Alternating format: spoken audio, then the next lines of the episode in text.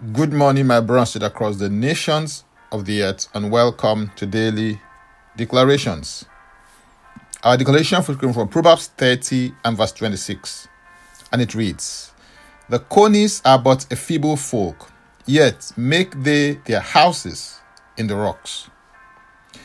The text of scripture for today presents an emblem of wisdom that is little but wise.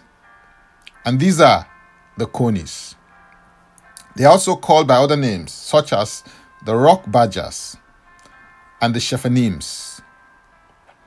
Conies' wisdom is in their ability to hide, their tendency to make their houses in the rock, and build on the rock.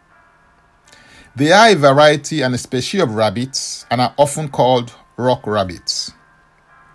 They live gregariously on rocks and are remarkably cunning and shrewd. They look shy and vulnerable, yet manage to make rock solid homes. Psalm 104, verse 18 declares The high hills are for the wild goats, the cliffs are a refuge for the rock badgers. In building their homes, the conies build on a solid foundation. The foundation of the building determines many things. It determines number one, the size of the building. Number two, the shape of the building. Number three, the summit of the building. Number four, the stability of the building. Number five, the security of the building. And number six, the strength of the building. Who is your foundation? What is your foundation? How is your foundation? The foundation that you build upon is so vital and critical that Paul the Apostle declares in 1 Corinthians 3 and verse 11 For no other foundation can anyone lay than that which is laid, which is Jesus Christ. Let Jesus Christ be your rock, your refuge, and your stronghold in all that you do.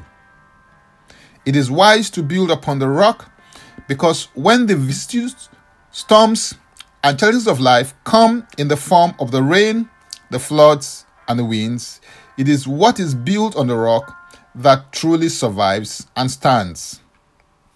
This is because the rock has strength and integrity.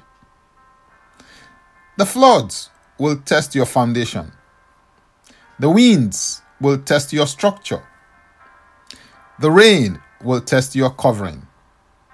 You need a solid foundation, structure, and covering to survive and thrive in the midst of the challenges that you may encounter in your life and destiny. You can see the protection that the coney gets by getting refuge in the rock and building on the rock.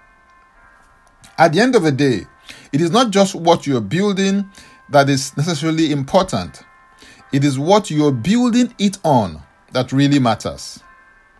As you build, it is crucial to go down deep so that you can come up high. This is because if you do not take down deep roots, you cannot bear up great fruits. 2 Kings 19:30 declares, "And the remnant who have escaped of the house of Judah shall again take root downward and bear fruit upward." It is as you take root downwards that you bear fruit upwards.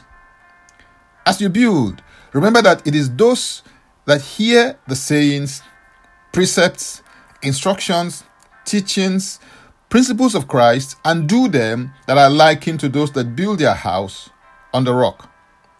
These are the ones that enjoy all the attendant benefits that comes with obedience.